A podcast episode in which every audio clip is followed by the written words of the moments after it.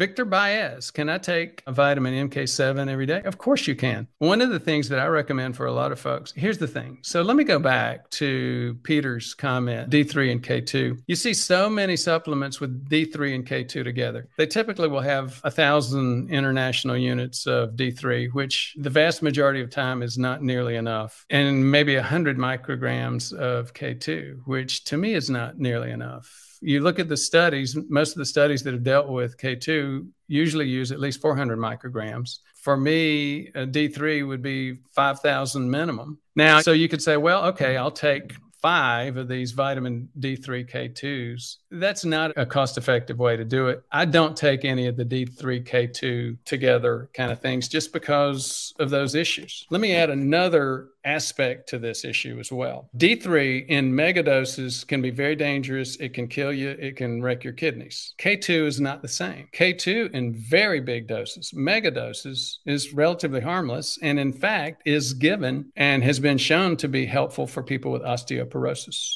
as in 45 milligram, as opposed to the 100 microgram levels that you tend to see in these products that have D3 and K2 together. So again, it's that urban myth thing. Oh, well, you want to get calcium out of your arteries and into your bones, so you take the two things that help, the D3 and the K2 and you put them together. I just don't take that for the reason that I just discussed. It's like these things, you know, where they try to make a car into an airplane or a car into a boat. It's not a good car and it's not a good boat either. Well, you know, you try to make a vitamin D3 and K2 together, it's not a good vitamin D3 supplement and it's not a good vitamin K2 supplement either. So, again, I'm sure I'll get a lot of haters for that, but that's my position. And yes, you can take it every day. Don't overdose on vitamin D3. We've seen plenty of cases of it, and we've had a few people come on board and talk about their episodes with it. You know, one of them actually had started to get a significant decline in her kidney function. We stopped her K3. She was seeing a doctor that uses these 50,000 international unit doses, and those are meant to be given once a week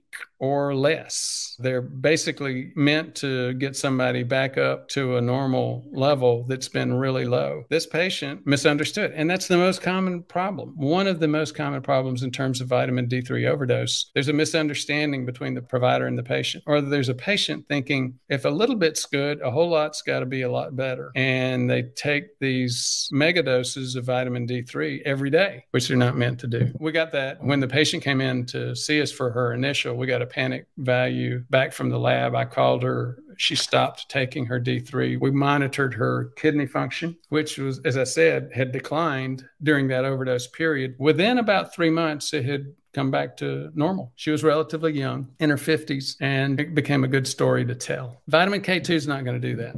D3 will. Thank you for listening. For more information, please visit our website at prevmedhealth.com. To learn more, watch our videos on YouTube at Ford Brewer MD MPH. Thank you very much for your interest.